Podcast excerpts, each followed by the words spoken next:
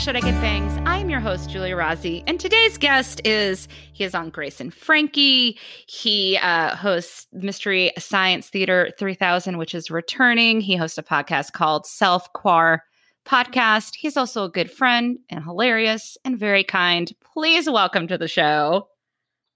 Me, Baron Vaughn? Yeah. Oh, hey, Giulia. How you doing? Good to see you. you too. Good it's to so funny because no eye contact is ever made during the intros. Oh, really? Well, I'm looking right at you. So you you're on my screen, but of course the camera's in a different place. So we always are off looking a little to the left or above or below or ourselves because we are narcissists. There's also that. Truth be told, to anyone listening, Baron already recorded an episode of this podcast, one of the very first episodes. I didn't know how to do audio. It was shit. I was so sad. But you know what? It wasn't meant to be. Giulia, I have taken a full year to barely get out eight podcasts that were supposed, were supposed to come out every every week for 2020. And so I'm still in the someone called me the Lauryn Hill of podcasting the other day and I was like I'll take it. I'll take it like a lot of lead up and then you're late. What happened? Uh, it's just life. Come on, Giulia. Yeah. We're parents in the pandemic. There's just a lot of things that people who aren't parents don't couldn't possibly understand. And we also have never had to explain it to others ourselves. I also continue to get confused about what are things that are just in my head and reality.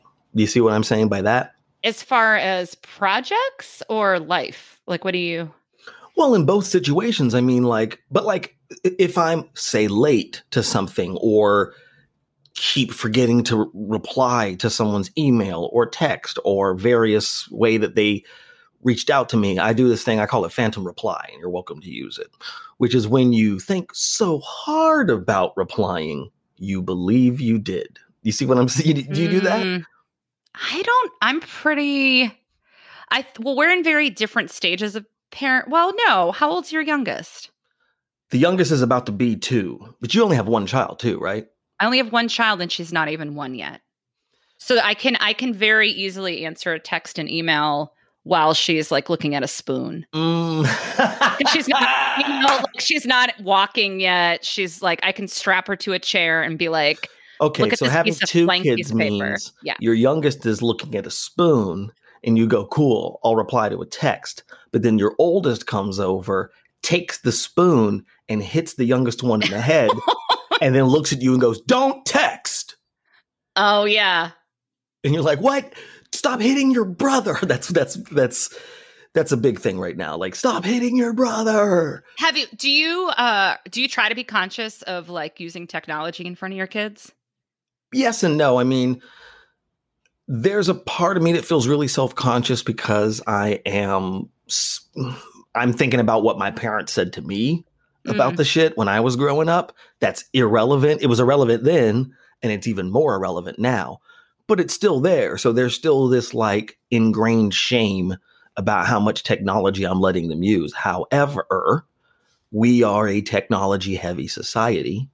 And so it's kind of like at some point they're going to have to interact with these technologies, you know, Mhm. and and the technologies that we have now are going to be nothing next to what they have when they are teenagers. You know, and terrified. when we're, when I'm we're terrified.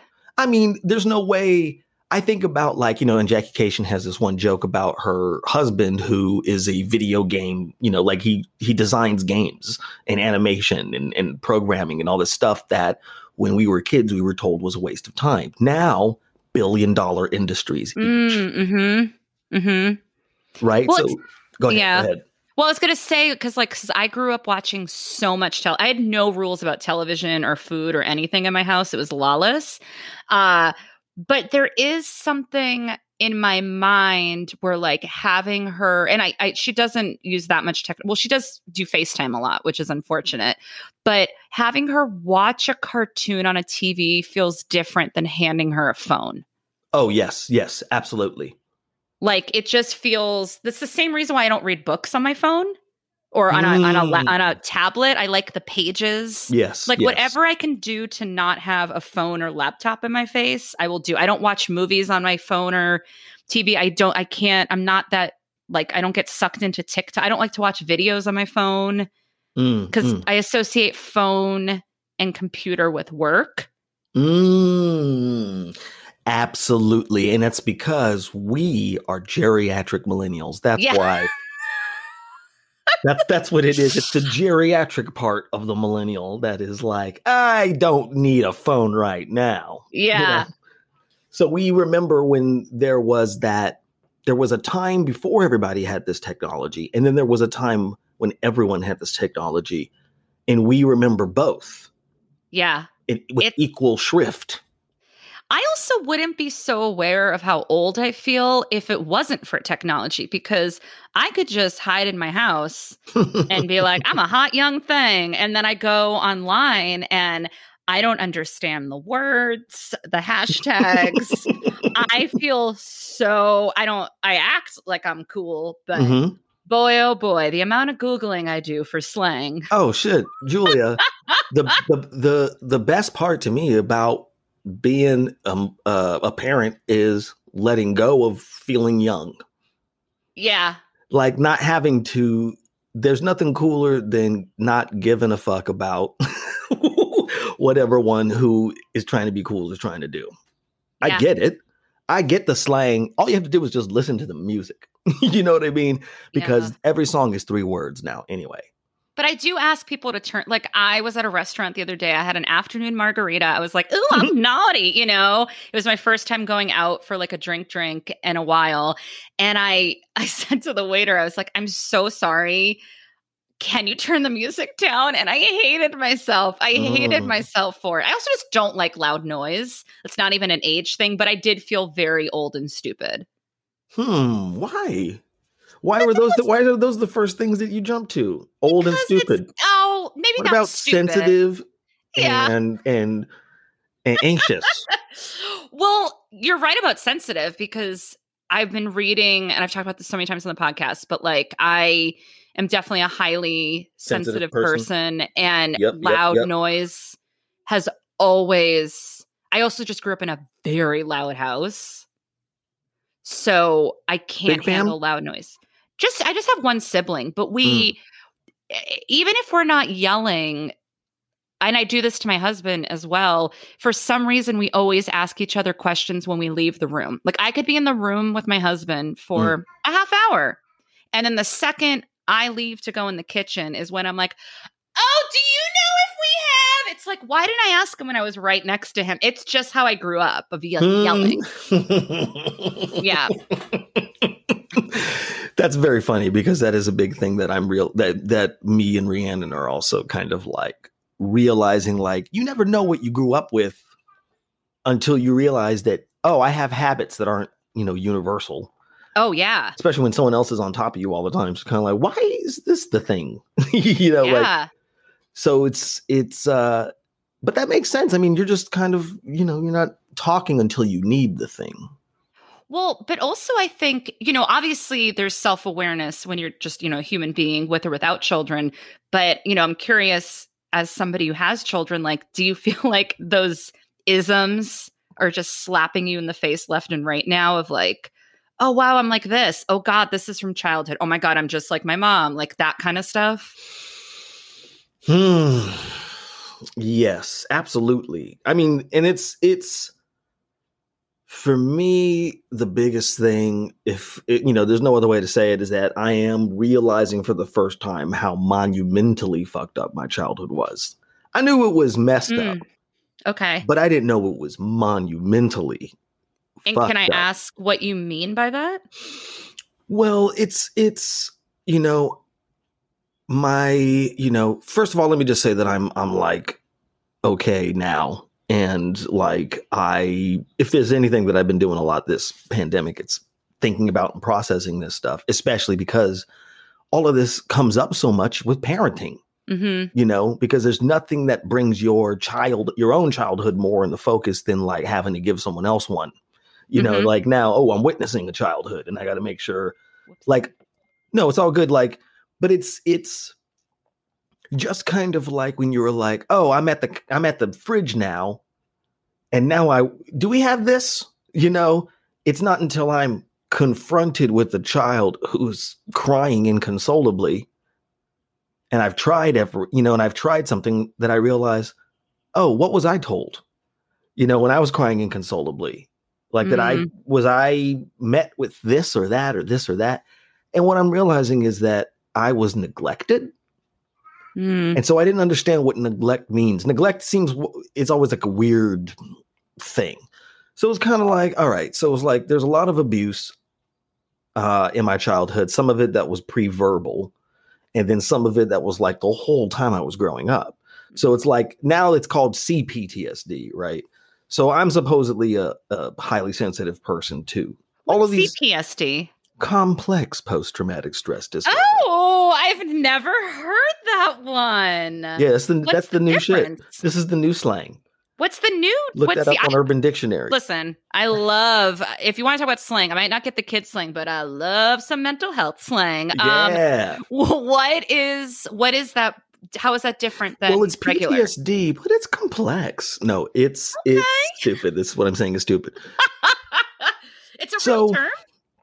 Yeah, it is a real term, you know, and and basically the the thing is that your entire instead of all right, this is the basic way of, of describing it. So if you were someone who say went to war, hmm you might you might come back with PTSD. Most most likely you will come back with PTSD. hmm you were in a very traumatic experience and so now that kind of is embedded in your body and it's and Mhm. you you now have to just deal with that but say you grew up in the war torn country and your entire childhood was war.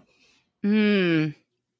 and so your your entire sense of self you know is is was was was born in a state of constant war in a state of constant trauma. Okay, I understand, and I also I'm I'm curious. That probably relates to because something that I have because even when you said uh, neglected, mm-hmm. you know, I think where my brain first went, even though I know better, is oh, you weren't fed. Do you know what I mean? Like that's what you think neglect.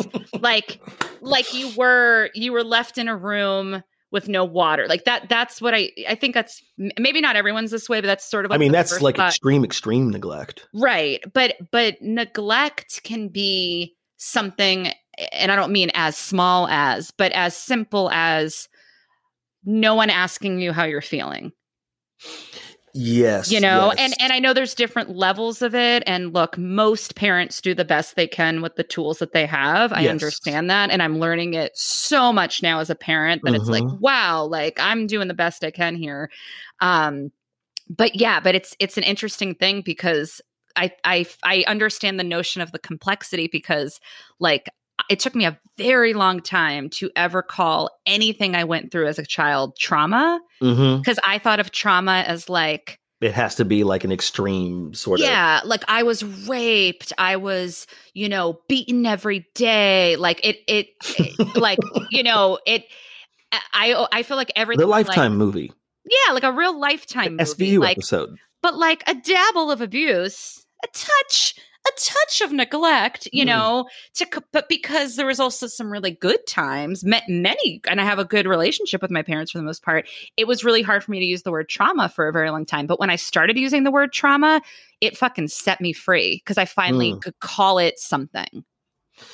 Yeah, and you know the thing about it is is these are words that especially the word trauma because it immediately makes someone feel bad or it immediately Yes. has a negative connotation. Yes. It doesn't necessarily mean that. I guess I kind of look at, you know, I had a, a really wise teacher who put tr- who who who described trauma as such. He said trauma is not what happened to you.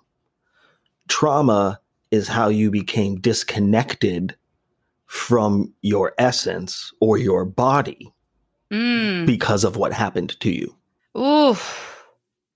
So you know how people go like you are not your trauma, like you're not this event, but your embedded now reaction to anything that reminds you of that that takes you out of the present moment back to that event in some way, sometimes very consciously, sometimes subconsciously, subconsciously is what I'm talking about. Mm, mhm. I think a trauma is time travel. Okay, can you explain that? Yeah, sure. Any trauma is, uh, say you, you you know you're born and you're here today. Born is zero, and today is Giulia, right? Mhm. So on that timeline, any trauma is almost as if a stake has been buried into that place, and an Yes. elastic tied around your neck.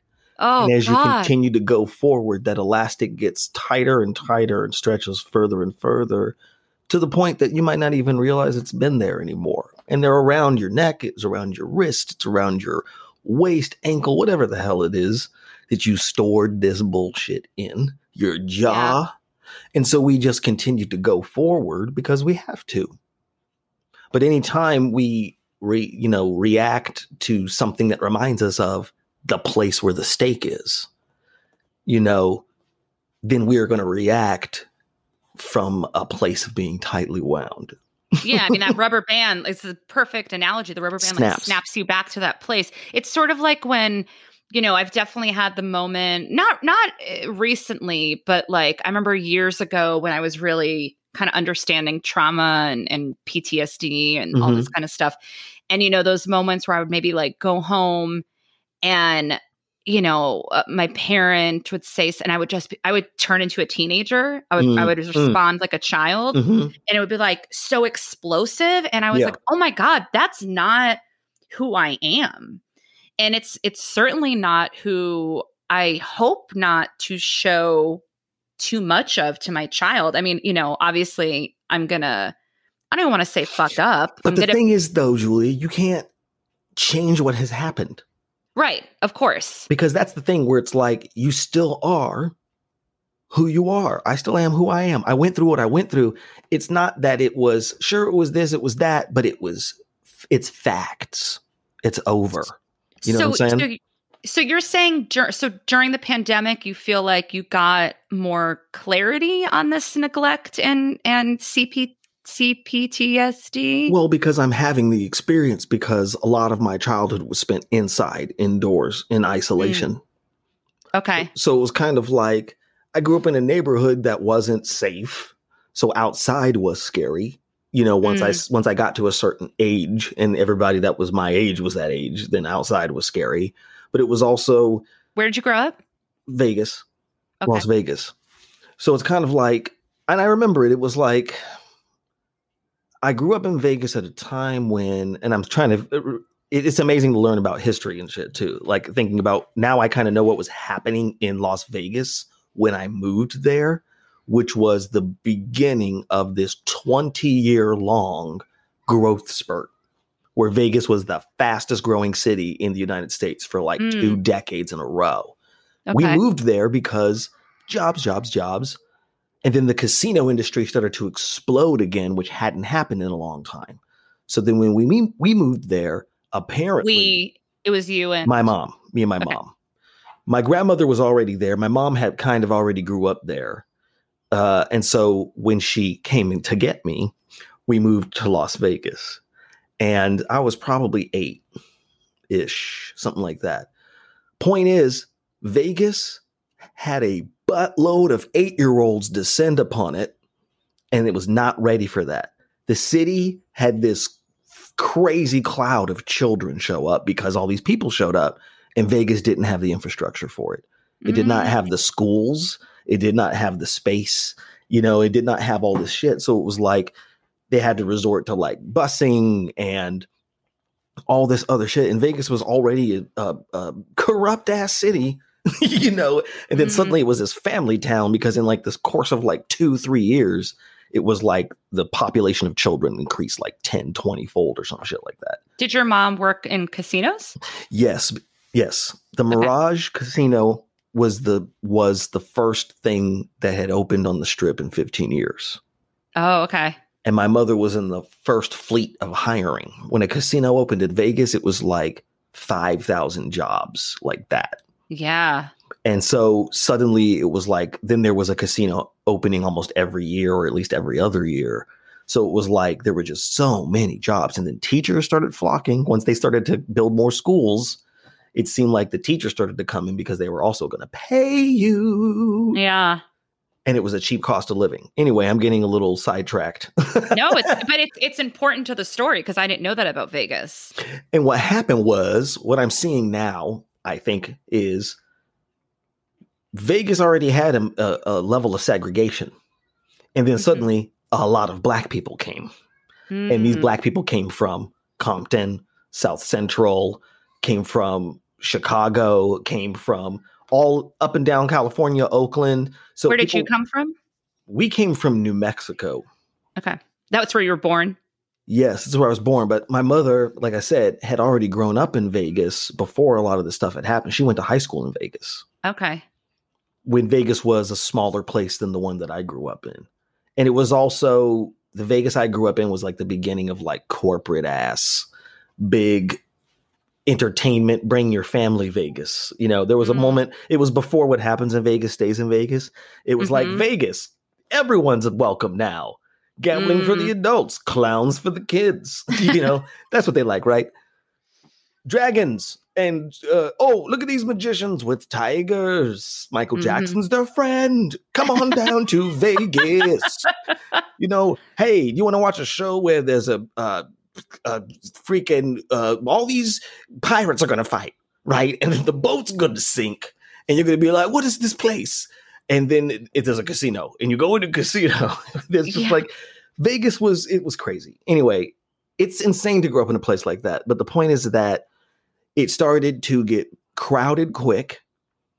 And there were people who were from neighborhoods that had gang affiliations that came to Vegas and then, Mm. quote unquote, brought the gangs. It was almost as if like it was like a corporate takeover. Is kind of how I remember it, where it was like, oh, there was a you know an immigration, and then it was kind of like a linking up, and then suddenly like the Bloods and Crips were a thing in Vegas where they weren't when I was a younger kid. Okay. Anyway, on top of this, inside was a minefield because now I understand. Well, I knew my mother was an addict.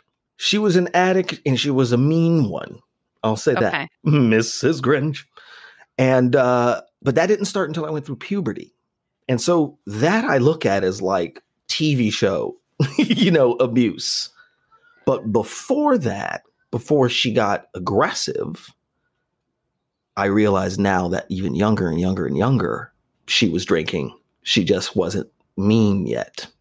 You know what I Mm. mean? And so I was thinking about third through sixth grade. I still had uh addict parent. And I was thinking about like driving around in a car with someone who's on a substance that whole time. Yeah. And I was like, oh, now I see that. I have never felt safe. Like I never grew up in a place where I felt like I wasn't going to get punched or stabbed or kicked or inside, outside, you know, or crash into something or all of these things. Now I see it as also like this is where my superpowers came from this hypervigilance, which when I don't have control of it drives me crazy. But it's the reason I'm creative. It's the reason you're creative. You know, like HSP and all this crap. Anyway, that was a 14 ish minute answer No, but this is to a half is- question. Did so when did you discover the arts then? And was that like sort of your safe place, would you say? Oh, absolutely. I mean, my grandmother was very concerned about education, so she taught me to read and write. Now I understand earlier than a lot of Mhm. other kids knew. And I just like knowing all that crap. And I wrote, cur- I was like writing cursive in kindergarten. And so I was like at a different reading level, blah, blah, blah, than other kids, third grade on. And then in eighth grade, and this was when I was in Vegas by the time I was in seventh, eighth grade, I could read straight off the page without making a mistake. This was like one of my favorite things to do in front of a class, especially Mhm. because this time I was now into stand up comedy and I was now into When you were eight? in eighth grade. Oh, eighth grade. Okay. Yeah. I mean, I was I was probably from sixth, fifth grade, definitely a comedy nerd. I was watching SNL, I was watching In Living Color, I was watching Def Comedy Jam, I was watching Evening at Caroline's, I was watching the A List, I was watching Mystery Science Theater 3000, I was watching all of the stuff. I mean, just if we could pause for a second, does it blow your fucking mind that you're working on a show that you grew up loving? Oh yes, yes, and that's why it's also intimidating. that's why. Yeah. That's why it's also like, oh, but I'll fuck up. But like, it's it is kind of insane. Yes. It's always so funny to me. This is a total aside. This is me being old and mad, but uh, or not old, but just like what is with the youth? But whenever I see comedians tearing apart SNL online, and I'm like, oh fuck off. You grew up dying to be on Saturday Night Live. Do you know what I Oh, mean? And- absolutely. And, you're publicly shitting on it. Like you would Hmm. run to delete those tweets if you got a call. you know, like every comedian's dream growing up would be To be to on love Saturday to be Night on the show. I mean, come on. Anyways, that was just me being like the gall the youth has to Oh, sure. sure. And I was hungry for it because now I'm understanding like I didn't have a bunch of friends and I did, Mm. and I spent a shitload of time alone. This latchkey kid thing, like I'm realizing I didn't have a babysitter. I woke up and got myself ready for school Mm, and came home and let myself on in with my own key from third to 10th grade, 11th ish, Mm. that whole time. And it was like no one woke me up. No one made sure I ate. No one made sure I showered, brushed my teeth, ate at night. I had clean clothes. I did everything myself. And how did you learn to do those things? Where? Well, sorry. First of all, where was your grandmother? She was still in Santa in New Mexico. No, she was in Vegas. So it, it's, and this is where I'm still thinking about this because it's kind of a blur. So, like, at first it was my mom and myself alone. Then my grandmother moved in with us. Okay. Then, when she got the job at the Mirage, we moved from the the more hoodie hood hoodie hood side of town to a less hoodie side of town. Okay. Still the hood, but just slightly less guns. Sli- Slightly le- less gunshots. Oh, is that a Okay. gunshot? Well, I haven't heard one in two days instead of two minutes. Um, Jesus. and then because that's another thing it's like we're, we're kind of in a neighborhood where there's some gunshots and i'm like oh i do know what that uh, sounds like I- Currently, you are yeah yeah really because I know your neighborhood. I think you don't just say it on, but i don't know which part of uh, town you think i live in is it where I saw you walking your child one time? no no we moved Oh, where you saw me walking my child one time. Los Feliz. oh yeah yeah we moved from there we moved from there Oh, and there's and it's a gunshot every now and then. well we're like in a we're like in a very secluded neighborhood you know in a house which Uh-huh. is very different than what we were doing in Los Feliz because it was kind of like we were on a second floor, two bedroom apartment with a stairwell outside, which would have been impossible to do with two kids. I mean, it had already Yeah. become impossible to do with two kids trying to, you know, and then I'm working. So Rhiannon's trying to like, you know, pick that crap up and downstairs by herself. It was insane. Yeah. Luckily, we moved into this place before the pandemic started Oh, great. and we were so we were fortunate to have this place even though it's like we have a little yard and we even though we're way out of the we're in the kind of in the sticks you know we're in the east side el sereno is the name of this neighborhood Okay. so yeah there's so sometimes we hear some gunshots that are not that far away you know but some we also hear like fireworks that are also I mean, far, far away Don't even get me started on the firework epidemic in Los Angeles. What the fuck is wrong with everyone? What are you celebrating? Uh, pfft, who the hell knows? You know, when it was, I mean, there was a lot of, whew, I don't even want to get into this, but there was a lot of police doing it, you know, or like when last year, you know, there's a lot of evidence. I don't mean to sound conspiracy ish, Yeah. but like police were selling, it seems, allegedly, I'll say, you know, politically correct words. The authorities might have been selling illegal fireworks out of vans that were uh, marked differently to teenagers because if a teenager uh, is bored and you say, "Hey, you want this three hundred dollar firecracker for 30 They gonna buy that firecracker. they gonna buy that. Firecracker. They were doing it just to make money? No, to create constant disturbance. It's like being in a war torn country Oh, really? to keep people on edge. My father was in the military. He said this is this is common, just blowing shit up all the time. This is con- this is how you destabilize. If you're gonna like siege a city, you just start blowing shit up all the time, and it keeps people on edge because they never know when they're going to hear an explosion, if the explosion is going to be close, if it's going to be far, if it's a bomb, if it's a they don't know, but it If keeps you on edge. It keeps you on this place of what the you see. That's what I'm talking about. That's not that's intentional. So let me ask you a question about having kids. All this Mhm. being said, so I know for me, uh, I was never. I didn't. I didn't grow up being like I'm definitely gonna have. It, it wasn't like Mm. on my dream list. I had no idea. And then there was a period, you know, probably ten years ago, where I was like, it's. I don't think it's for me. And Mm-hmm. I also think that's 10 years ago was when I really started getting deep into therapy and going hardcore and dealing with the, you know, all that kind of stuff.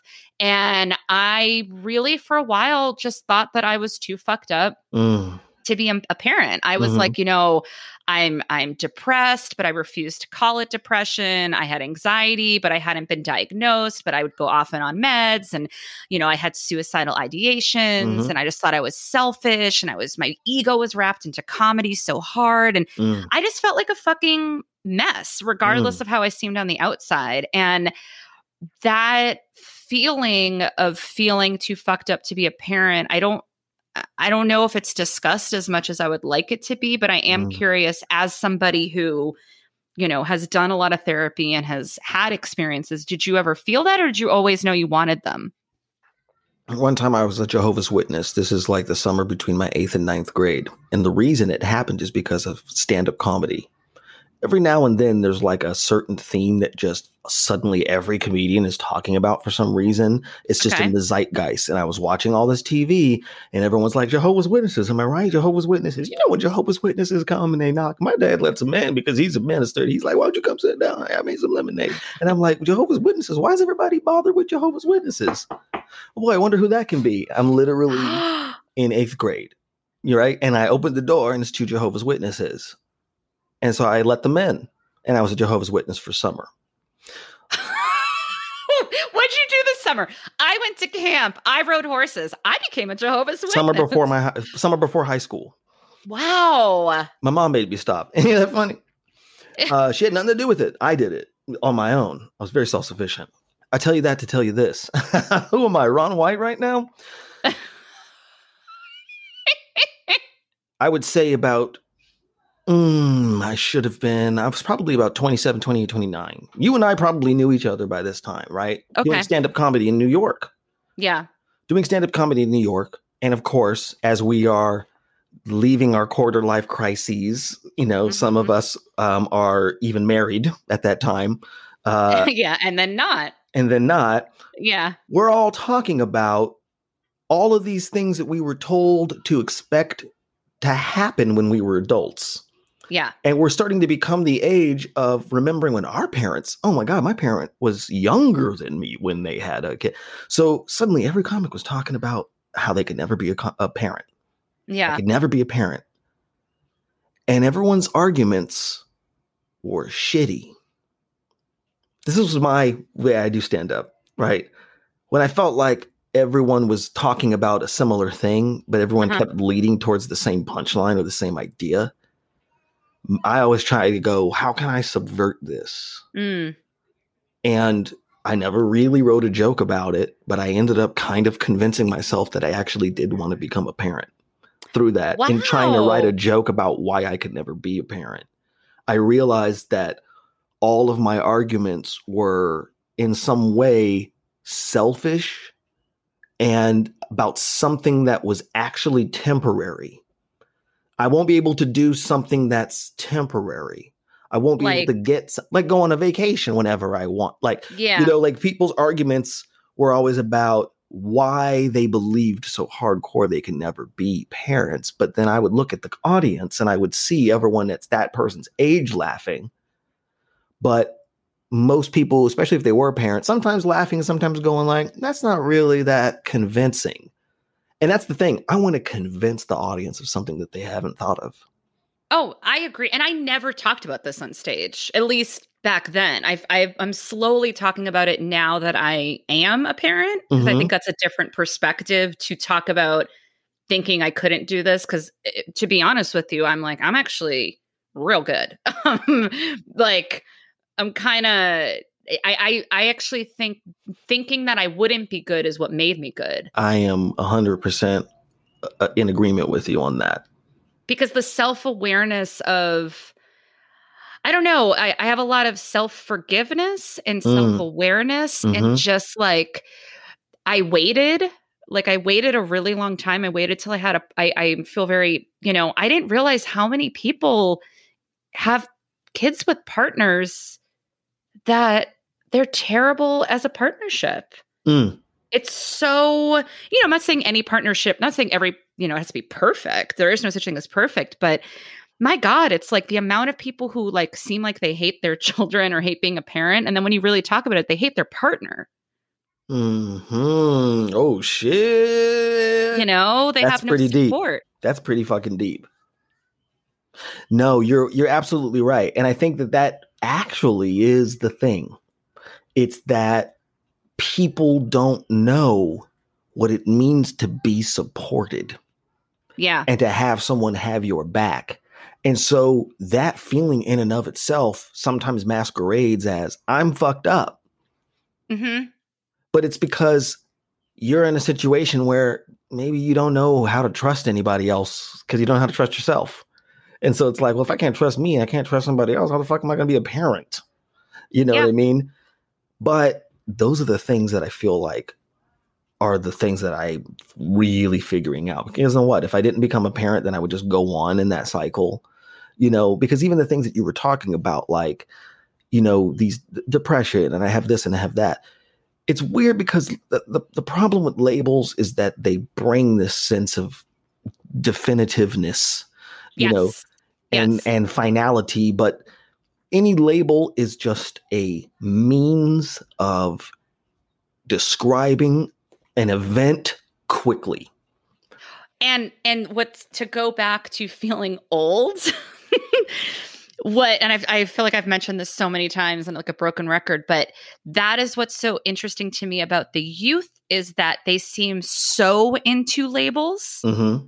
and we grew up you know i i think you would agree like the 90s it was all like you can't box me in mm-hmm. uh, cross colors see no color you know like it was all about like we are all just people, man. And now it does feel like being depressed and anxious is a brand, being Ooh. wanting kids, not wanting kids as a brand. And, I, and don't right. get me wrong, like I agree that all those things are important and labels are important. And a lot of times we share labels so that, you know, it's it's how you relate. But it is so interesting that we've all I don't know, to go from like growing up in a time where it was all about like, we are all one and you can't tell me who I am, to now like, I am who I fit in a bio. Hmm, interesting. It, like at least that's how I and and and maybe it's not a bad thing. It, that's how people connect, and I think it's how people feel safe. You know, and talking about safety, you're like, well, I feel safe. You know, it's the equivalent of like, um, you know, when I go to a neighborhood and I see a lot of uh uh, you know, those signs that say, uh, in this house, we believe in science is real and love is love. I feel very safe in that neighborhood. Mm. I go to a neighborhood with a Blue Lives Matters stand for the flag, kneel for the cross flag up. Mm-hmm. I'm scared. Right. Oh, is that so, the Confederate flag and the yeah. state flag? I'm out of here. So I do think that's part of why people are really holding on to those labels now because it is like mm. I'm a safe person, I'm a good person, I'm a this. But it is, I don't know, it's just an interesting thing because uh you're right. Like most labels, even like calling somebody, for example, uh, I hate it when someone's like, oh, that that's the chill they're the chill parent and the other parent or the other person in the relationship is like the boss it's like well that's ebbs and flows what are you talking about I think that your when you said that your like anxiety is your brand, that's like the nail on the head, definitely, because the the the diagnosis or the label or the brand, you know, all these things become the same thing, especially because, you know, I, I think that I've been thinking about English a lot lately because I think that this is one of the worst languages in the history of humanity. This is a fucking shitty language that is yeah. declarative Yeah. You know, we're a language, you know, you, you, it's gestures. Watch someone who speaks Italian speak Italian. There's not a lot of like, I'm pointing at you, you know, I'm pointing at that. There's more like kind of like open handed gestures or like what are you talking about? I'm doing open hands right now. the fingers. Same with, I've seen people speak French or Spanish, you know, and it's Mm. like the gestures, the body moves in a different way. But when it's English, it's like point, point, point, point, point, point, point. And it's because we're declarative. This is that. That's a chair. You're a this. You're a that. It's like we constantly have to label shit. And then oh, go ahead. things because I'm what? I was going to say, to you, no, I want you to finish your thought. I interrupted. Well, it connects to why we are um, capitalists, I think, as well. Because it's easy to brand something and to sell something. So it's Do you think- like, go ahead. it's funny because sometimes you could do a pod where you gotta really lead the convo, and sometimes it's just two people that love to chat. I'm also Uh, like high on caffeine right now. So it's I just like, had a large coffee as Yeah, well. Um, do you think the reason is, and I realize English isn't wasn't created in America. It's it, you know it, but do you think part of that pointing that feels very American is because Americans don't have a cultural root? Do you know what I Mm, mean? Like mhm. like there isn't eh, okay all i know is that i heard that today if i'm not mistaken if you get vaccinated if you pr- you can get like a free beer like there's some campaign right now that like you get a free beer if you're vaccinated in america so this is where the fuck. so Am- and if i'm wrong maybe it's a rumor but i'm not surprised so i feel like Well, you know what I did see? what They're trying to- lotteries? the lottery shit is crazy. yeah that you can win a million dollars a million dollars if you get vaccinated. What the who wants to be a vaccinated? Meanwhile, Yeah. you know, the, the majority countries. of the planet is just kind of Yeah. like, when can we get these? But but that's what I'm saying. Like I know it's like, well, if you don't like it, then leave. Trust me. Mhm, mhm. I'm working on it. Uh, no, but I uh, I am working on my dual Well, citizenship. But Giulia, though, if you don't like it, then leave. Let me think on that statement right now. I'm not leaving America. I'm leaving the way that America has taught me to think. Yes, This is decolonization. This is self care and trauma work. It's all the same Yeah. shit to me. It's America has taught us a narrative, and then we have to do everything we can to release ourselves from that narrative. And when I say America's taught us a narrative, it's the same with my family. It's the same with your family.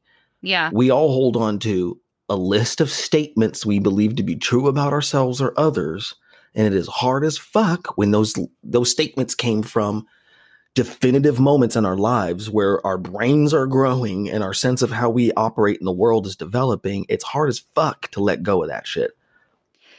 Well, do you? So, oh God, I have like so many questions and thoughts. I, well, I think that you know when I said like I thought I was too fucked up to be a parent, what Mhm. had m- much like much like my depression, right? So I also used to think my depression was because I was a piece of shit, right? Mm, That's what mm. depression tells you. hmm And when I started to learn that a lot of my depression was actually the world makes me feel like shit hmm and the world is shitty. hmm You know what I mean? And it breaks my heart to Mm. see like it's depressing. Like you here you are trying to be a Mm. good person and then you see like awful it seems as though and I know on a spiritual lev- level otherwise, but it seems as though awful people are rewarded, um, you know, corruption, like all that shit, right? hmm so much like I thought depression was I was the one that was bad, but it's actually the world is kind of bad. Sort of like I thought I was going to be a fucked up parent, but more so I'm realizing it was that I think the world is really fucked up. And I, you know, I I had I when I was pregnant, I remember I can't remember if someone said it to me. I hope it wasn't someone saying it to me. Maybe someone posted it. But it was like, you know, someone kind of doing a joke rant where they were like, why would anyone, because it was during the pandemic hmm and during a certain president and all this stuff, like, why would anyone bring a child into this world? hmm And I really like meditated on it and thought about it. And Mm. I was like, at times I felt like, I don't know, is this a huge mistake? I mean, I was too far in, but I was like, no, because your child if you make your number one focus raising a child that is full of love as much as you Mhm. can make them such and resilient and kind and compassionate and sensitive but also with boundaries and strong hmm like it can make the world better like i have to believe that It also, yes. First of all, I agree with you. yeah Let me say that. And this is what parenting has has opened me up to. I was raised in a place with no I was raised in a way with no support, with no systems, with no routines, with no boundaries. And I didn't tell anybody. This is what I'm now understanding is like, oh, I kept this all to myself as well. And I as an adult as a as a teenager, okay like and as an adult yeah like i it informs the way that i am. Like i move and i think and i i exist in the world a certain way because of these facts but i didn't admit to myself in a way that those are the facts that inform how i act. But admitting those things lets me see the things of how i act in terms of well it makes me see how i act in terms of when it's toxic and when it's valuable. And okay now can you expand on that a bit well, like we're talking about being a highly sensitive person, right? uh-huh So I kind of call it like I have a hypervigilance like a motherfucker. Like it's it's PTSD, but it's the reason I'm creative. yeah okay i understand It's the reason I can write. It's the reason I can get on stage. It's the reason I can drop in and out of characters and voices because I listen to people so hard that I can tell the difference in accents, you know, in a city in which both of those people aren't from. mm. I can tell the difference in vowel sounds and palate placement and all this shit that I learned in theater school, but I was always as a kid studying it because I was Mhm. trying to navigate my way through, you know, people who I uh, can perceive everyone as dangerous. Everyone's dangerous. My parents are dangerous, teachers are dangerous, the principal's dangerous, the police are dangerous, everybody in my neighborhood is Mm. dangerous. So how do I survive? So did you have a breaking a, a break? I don't know if it's it's really a, a breakthrough, a, a, a breaking point, wh- whatever it is, where you finally felt safe or or learned to make yourself feel safe. Like, was there a shift? No, That's what I'm seeing. I'm but you know seeing you still don't feel safe. I'm seeing that I well, I didn't even know that that's how I felt. If you've never felt any other way, you know, then you don't even know that that's how you feel. So that is the thing that's sort of been open to you recently is that safety has been your thing or, or lack of. I mean, I didn't drink or smoke weed. My, you know, unlike a lot of other kids, not through high school, not through college. Mm, You know, I didn't smoke weed until like my late ish 20s and didn't really get high until my early 30s. And it was in that moment that I was like, whoa, I am tightly wound. Oh, okay. The first time I got high, I realized that I had never ever relaxed. So your lack of safety manifested in a way where you were just like you said, the rubber band is like choking you. Like you were Hypervigilance. just yeah. Hypervigilance at all time. Keep going, keep going. Think faster than everyone, move faster than Mhm. everyone. How exhausting. Yes, exactly. I did I realized I didn't ever go on a vacation. Um, like I started traveling when I was doing colleges, you know, Yeah. in the mid 2000s. That was really when I started traveling. I had never traveled before that. Hmm.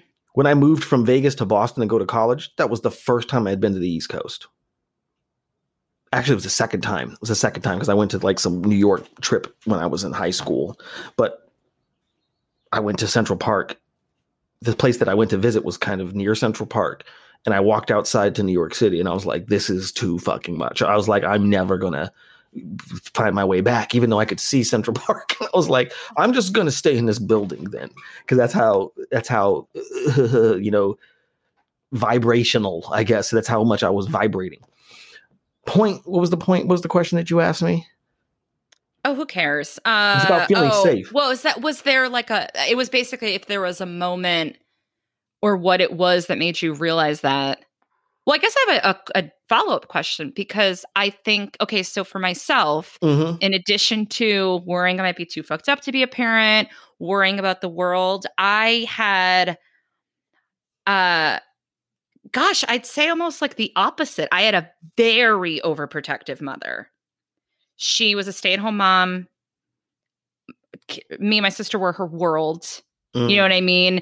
Um, it was really interesting because I was on the phone with her like a few months ago, Did and she let you know, you be individuals, or was she always up in your shit? because this is boundary it, shit. This is like where you get start to get into enmeshment shit, right? Yeah, it's it, it no boundaries didn't really exist in my mm-hmm. home. Uh, culturally, there's no such thing. Mm-hmm. Um, and also, uh, it was a, a lot of it was, um, you know, because they were Im- a lot of first generation children have experienced this mm-hmm. and that because your parents are trying to assimilate. Mm-hmm. So they're sort of like, yeah, yeah, yeah, we want you to be confident and bold, but don't make a mistake just fit right in uh don't make too much of a ruckus like be you don't have to be like a like be a mm. be a mm. leader ish but only if everyone else is doing it like it was sort of like um, mm. um so it was an assimilation thing i think is blend. where the bound yeah blend so that was challenging but mm. um it was interesting because my mom eh, you know it it's whatever your parent did and obviously there's some parents that are awful you know, and I'm not going to discount that. But but but a lot of parents, you know, again because they're they're working with that they have um I feel like whatever they do so like my mom was very overprotective, mm-hmm. didn't really you know, I, I, you know, I played with friends, but there was always sort of a like, or you could stay home and watch all the TV and eat all the pizza where I can see you and protect you. like she was very protective, yes, right? Yes. And it made me scared in my own way. Um, because I uh you know, she she did everything for me pretty much, you know, like I kind of was uh, overprotected, like baby. Like she, first time I walked to school, she followed behind and embarrassed me, you know, mm. like that kind of stuff. And it's so interesting because having the complete opposite experience as you still affected me negatively in a way. You know what I mean? It's, well, it has its, its own, it, it has its own thing. Right. And, and, it's all relative. And, and it was really interesting because I was on the phone with her a few months ago and she, you know, now that I have a child, she's, you know, watching me raise the child and she was like, "Oh, you know, the neighbors, they have a a child who's like a year older than than my daughter." She was like, "And I was watching them let the the kid learn how to walk and the kid's falling and the kid would cry, but then they'd let it walk again and and she's like, "I didn't do that with you." Hmm. And I was like, "Okay." She goes, "I should have let you like fall and cry more and like learn. She's like, I, she like apologized to me. She's like, I, I just wanted to protect. She goes, and I'm watching them. And she goes, and now the kid like runs up the stairs and he he's not afraid of anything. And it was, and she, and it was like she sounded really like a little sad about it. And and so that this is a very long way of getting to that was also a fear in parenting was that I would fuck them up, mm-hmm. feel bad about fucking them up, have to live with feeling bad about it, be too overprotective, not be able to protect them. Do you know what I mean? Like all this stuff, like hover, because like even sometimes like with with we were like when we were doing um you know, like we're trying to teach her how to like crawl, walk, and mm-hmm. and she'll start crying. Like we'll put the toy out of her reach so she can try to crawl to it and she'll start crying. And I used to pick up the toy and hand it to her. And my husband's like, What are you doing? I'm like, mm. But she's mm. sad. Like, and so I have to catch myself. That so I I I ask you who had a very opposite experience and you grew up so hyper vigilant, right? Do you find yourself hovering or being too overprotective, or do you have the opposite? Like, how do you deal with that? Well, I think we all have our ideas of what is good and what isn't bad and most of that is mm-hmm. based on shit that is actually not factual. Because yeah. i think the thing is that with this parenting thing it's it's really hard not to insert yourself and your feelings into your child's experience. Yes. And to have to make them have your feelings now. Oh you're hurt you know or or to it's a hard balance because it's like how do you let them be their own person but then also know when to step in? And so yes I think that there isn't a good answer to that. And that's the point is that there is not one good answer or not one good reaction, is that you have to be in the moment. But if we are being stray, uh, you know, strangled with all of these elastics, Yeah. It's really hard to be in that moment when we're gasping for air. And so it's kind of like for me with the kids, I yes, I definitely want to be overprotective. I definitely want to be over supportive. That's two different things. I also find myself wanting to lie to them when we're playing something and letting them win and and it's like I have to balance it because then well then what? He's never going to really learn the value like I want him to know what it's like to kick the soccer ball and to make it into the goal, right? yeah. But I but if I'm standing here faking like I'm going to block it and then I don't, that does one thing. And I've done that. But then I've also not given him a break. And then my God, Yeah. when he got it past me, when he when he still kicks it past me and I'm actually trying, it's this it's a different thing. Oh yeah. When she reaches the toy on her own and she's so proud of herself and I'm cheering. But it's also we have to kind of go moment by moment and not and that's the biggest thing is not projecting, not projecting, not assuming, not going like, "Oh no, they need to, I want to," because being present with their discomfort Yeah. makes me realize that I have never learned how to be present with my own. Oh, Baron, write it down. I mean, And that's what all of this is about. uh, yeah. It's all about learning how to be with your own discomfort. This trauma is a fact. It's not good. It's not bad. Yeah. It's a fact. And so, learning, it's like I, we have to learn that the trauma that happened to us is a fact and not a reality, and not a reality right now. I mean, I hope that you know that you are such a and I I didn't it's so funny because when we recorded the first episode I learned stuff about you that people will never hear. um but I always learned like you're so resilient. Oh, And thank it- you. But it, but it- resilience is a um I don't know if it's rare. It feels rare. Um and it's a hard it's hard. Like I think resilience is something to be extremely proud of because it's very difficult. It's really easy to Hmm. sit and how it's easy to sit with the elastic and just let the elastics kill you and act like they're not, you know what I mean? It's really they're and like you have no choice. That's the biggest Yeah. thing. the And I- the and I- elastics hurt, but they they're comfortable. They're they're they're they're they're familiar. And right now, because I'm talking to you, I can say this, but you know, an hour ago, I totally did not believe I had a choice in the state of panic that I was in. So it's kind of like An hour. What happened an hour ago? I'm just being, you know, I'm just being hyperbolic, but it's kind of Oh. like I'm just saying, er, it, but literally earlier today. You know, it's not like I've I've gone through this day being like wise, wise, wise. God damn it, I'm wise. There's been the moments where I'm like, God damn, like I've I've been trying to write something for a long time, a long time, and I'm doing everything I can to to to. It's kind of like my body's like shit, and I'm just stuffing shit up my ass to keep it, just like keep it in. I'm like, not only am I constipated, but I'm gonna block you. Like I'm just like, why can't I just let myself do the thing? You know what I mean? So, and it's because of my own fear. And that's the thing. When we define the, the, the feeling, we go, oh, it's fear or it's I'm a blah. Then it's when we, we when we create the narrative for the feeling, that's when we take the feeling away from our body Mm. and then we put it, you know, in our heads, which is really, you know, like a file cabinet. We're like, we're like, oh, I know what this is.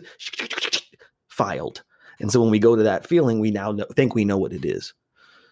But we have to kind of, it's like this thing is like, oh, I don't want to feel bad. Maybe I don't want to feel bad. I want to feel good. But you have to, it's like both have to exist, you know, and I'm, I'm, I'm just trying to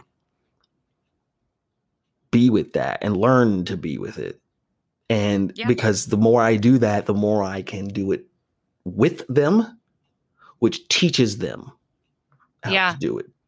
because it's easy to you know i don't know if you've had this experience but you know as i've worked through different mental health things one of the hardest parts was when i would have when i went through that phase of thinking i was cured quote unquote cured and then still getting sad or anxious a Mhm. week later or a month later and then really uh, it was very all or nothing. I, I thought either I was cured or I was a mess. Mhm, mhm, mhm. And and you know, and of of course, because you know, and I, I I don't know if this is true in all cultures, but I do feel like our culture is very black and white. You know what I Mhm. mean? It's like you are a Republican or a Democrat. You are a you know, I, I don't. I'm sure there's many other examples, but you are a this or a th- you are like it's so gray area Mhm, mhm.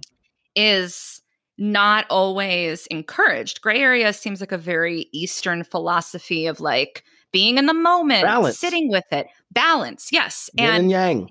and to finally, and I'm so grateful for this, to finally be in a place where like, you know, when someone says, "How are you doing?" It seems like you're doing great. I'm like, you know what? Things are things are are good right now, and I realize saying that doesn't mean I don't still have bad moments Of course. but like the tools I have to not Mm. let it um define me completely and be like, Mhm. well, I guess I'm just a depressed person now. Mhm. Like it it ebbs and flows and I'm I'm so grateful. I am in a good place because I'm in all the places and know none of them are, you know, full they're all te- there's temporary. The bad places are temporary if that makes any sense. Now, the other thing that I'm also working on is having patience and gratefulness Yeah. for when I feel like shit. But can I say something about the gratitude though? Mhm. Gratefulness, yeah, you're right. Gratitude, patience, and gratitude for for when I feel like shit. Yeah, I mean, I, I this is probably a whole other hour conversation, so maybe I shouldn't bring it up. But I do think gratitude hashtag gratitude does get over. I I I I agree. Yes, be grateful for those those learning moments. Oh, those- gratitude doesn't feel time- good. But but I think that we I think gratitude like branding hmm is is a little I don't need to see so many mugs to remind me to be grateful. It's like it's also it is also okay to be like this fucking sucks. Do you know what I mean? Like that's okay too. I agree with you. I I I'm grateful for all the experiences, but uh this is more so for listeners. I always am like, you know, it's a balance, I guess. I I'm ranting. You also can be grateful for things that you're grateful for. You don't have to be grateful for the shit that's shitty. Yes. You you know, um, I can't believe I'm about to talk about Harry Potter. I can't believe I'm about to do it. I'm so sorry. I'm so sorry. It's okay. I don't remember which book it is, but it was something about the uh, the Patronus charm. You know what I'm talking about? I don't know Harry you see Potter you see the very well. movies? You see the movies? I saw Okay, well. The point is you've experienced great gra- gratitude. You've experienced joy. Mhm. Those are not permanent feelings. Mm-hmm. neither is sadness or anxiety. Those are not permanent feelings. I, I, you know, a, a teacher of mine once described anxiety as the feeling of, you know, being preoccupied with that which has yet to happen. Yes. And depression is being preoccupied with that which has already happened. Yes. Yes. One's an obsession with the future, one's an obsession with the past. Neither of them have anything to do with the present moment. Mm-hmm. And this is a teacher that said this to me in college, and uh, it turns out science continues to prove what she said correct. You know, so I guess what I'm trying to say is, if you have felt joy, then you know you can. If Yeah. you have felt happiness, then you know you can. But it Yeah. doesn't mean that that's where you're supposed to permanently just exist. It's Yeah. just you just are supposed to accept that you have access to those feelings Yeah. and that exactly. you should, regardless of how shitty you feel, just spend a couple of hours every week just sitting in that state. Because otherwise, what is the fucking point? Every morning I meditate. Uh, sometimes it's very brief, but um, I always quickly in my head go through the gratitude stuff. It's usually Mm. people for the Oh. most part. Um, I've never done it. Never done it. but that's amazing.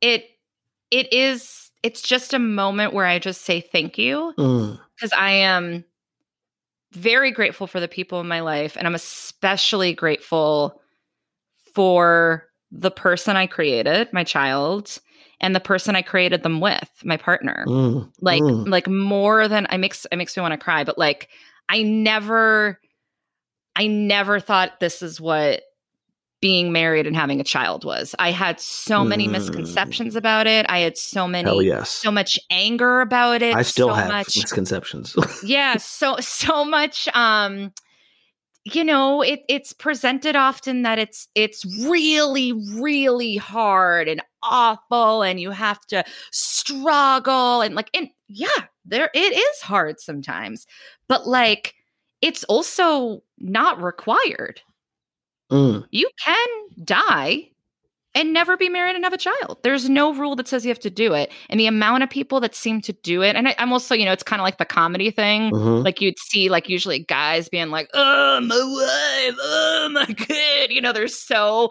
and I'm like, "Fuck you!" You know how many people would kill to have a family, Mm, and you're up there being like, you know. So I'm I'm grateful that I am grateful for Hmm. them. Well, here's a here's a thing. This is like because this is like patriarchal shit too. Because I think Yeah. that like me, we, me, men, we're all kind of taught that our value is our individuality, our independence, and our ingenuity Mm, and our inventiveness. We have to be alone and do it all, you know. And nowhere in that is there anything about intimacy or partnership or vulnerability. And these are the things that it takes for a man, a straight man, straight cisgendered man, to be in a partnership with something, someone. And we're not. That's just not taught to us. It's not valuable to us. And so, why is it? You know, I always, I guess, I always thought that when I was watching stand up as a kid, when I saw comics saying that, it just seemed like they were all saying, "I don't want to talk to anyone." You know, like that's what she was like. I don't want to open up. You know, like she was like, "What are you feelings?" Like feelings. yeah, What? like that's what every joke was, and I'm like, yeah. okay, so we're all, we all don't want to talk about our goddamn feelings. That seems to be the that seems to be the thing, and that is what the thing is because to talk about our feelings is to be vulnerable, and to be vulnerable is not to be in control, and to not be in control is to not be powerful. And if you're not powerful, you're not a man. Yeah. And actually, the opposite is true. I think to have feelings and to share those feelings is extremely powerful. It's so powerful that it's scary. Yeah. I What's- mean, what's the hardest thing for me is being honest with, or just finding out that I can say what I need or what I want. And then this is the first time I think I've ever actually. Eh, Well, I think this is the first time I've actually ever had to think about and really have thought about what I want and what I need. Yeah. And I think like I'm 40 and I've never really thought about for real, for real, what I want and what I need in a everyday in my immediate life Mm. sense. It's always been some conceptual thing that's outside of my home. Yeah. And it's probably, I think that's what I'm saying when I was saying I'm grateful. It's, uh, you know, I have, I still have goals. I, I feel more focused and confident than ever. I don't need any of those goals to be fulfilled to complete me. Mm, I would like those goals to be fulfilled because I think I will do a good job and serve the world. mhm. But my needs, for the most part, as far as like on a soul level, Mhm. feel very fulfilled by this family I've created. Fantastic. That is And, and incredible. and that can be anything. And and you know, that doesn't necessarily have family doesn't mean and I'm even mean like extended as far as like friends, as far as my community, as far as my, you know, original family or whatever. Like it's my in-laws, like eh, whatever family means, my dog. Like it doesn't have to necessarily mean kids. Um and I think yeah, like it's like you got to create the family that makes you whatever that means to you that makes you feel safe. yes, yes. A family does You know? not necessarily mean biological, No. you know, created group of people that you made with someone. Like it doesn't necessarily mean that. Again, this goes back to English. our obsession Yeah. with it. Well, a family is this, and marriage is this, and a man is that, and like just we have to know. We want to define what everything isn't. No, you know, to define something is to say no, no nothing else is allowed in here, and that's done so well for us as a country. Yeah, We I'm not interested anymore. We think, yeah, I'll just be happy in my my little. You know what? Bubbles aren't the worst thing sometimes.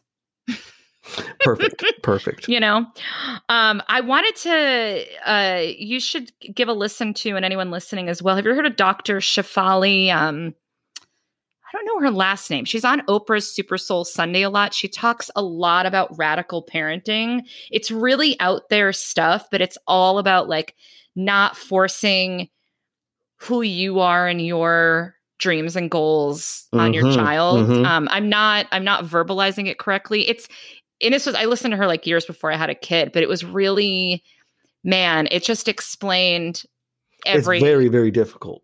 yeah, it's because, really again, difficult. We're individuals. So it's like Yeah. we're individualistic. So we're like, what I want and what I say goes. But trying not to, but trying to make space for someone else to exist. Not the not the top skill set of Americans.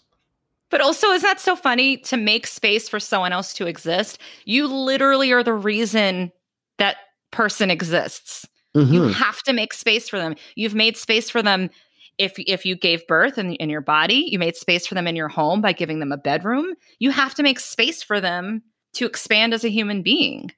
You know? And this is why I think a lot of people have a hard time with parenting. Either they don't Yeah. want to be parents because they, you know, and of course I'm not saying everyone, but like I think a lot of people don't want to be parents because they don't know how to make space for anyone else but themselves.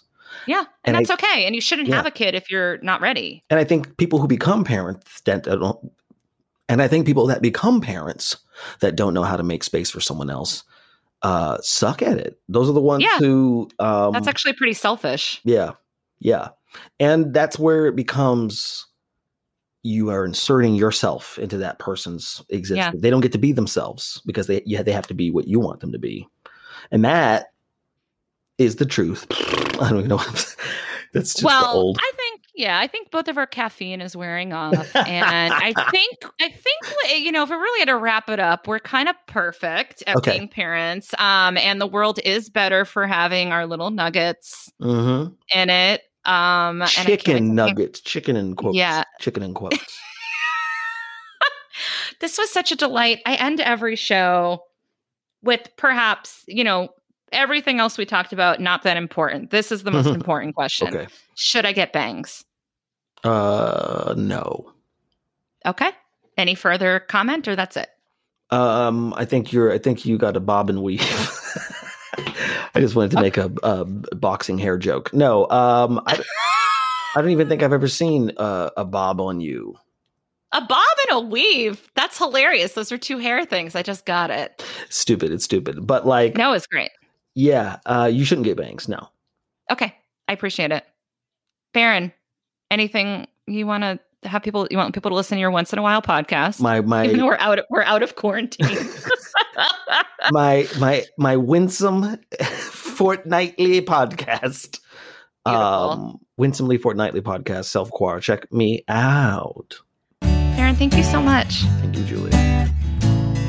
I just read somewhere that June is National Men's Health Month, uh, which these national months and days, the Men's Health Month I can understand, but there's a lot of national days that they get a little outrageous. Like there's like National uh, Pizza Day, National Fuzzy Rug Day, National Hold a Friend's Hand and jump into a lake day. Um, those were terrible examples, but you get the point. There's a lot of weird national days, and I don't really understand um, why we need all these days. But it's National Men's Health Month. Uh, I never heard of that, but I will use it as an excuse to say, please remember health includes mental health.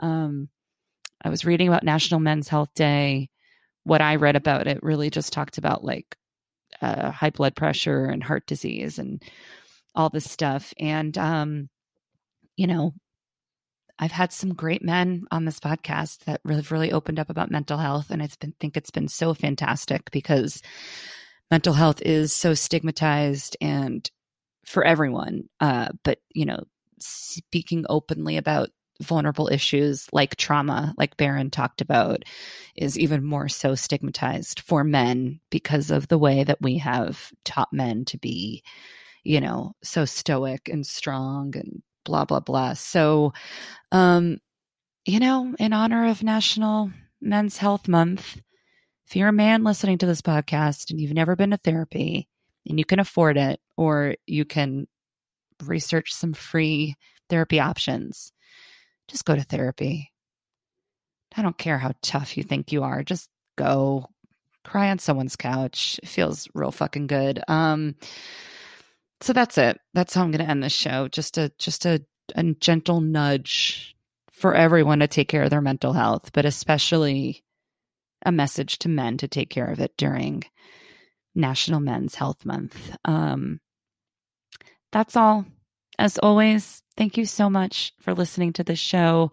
Uh, if you enjoy it, please rate, review, subscribe on iTunes or wherever you listen to it. And I will see you. I won't see you. I think I say that a lot. I say I'll see you next week, but I don't know who you are who's listening. So I will talk into your ears again next week. Okay, bye.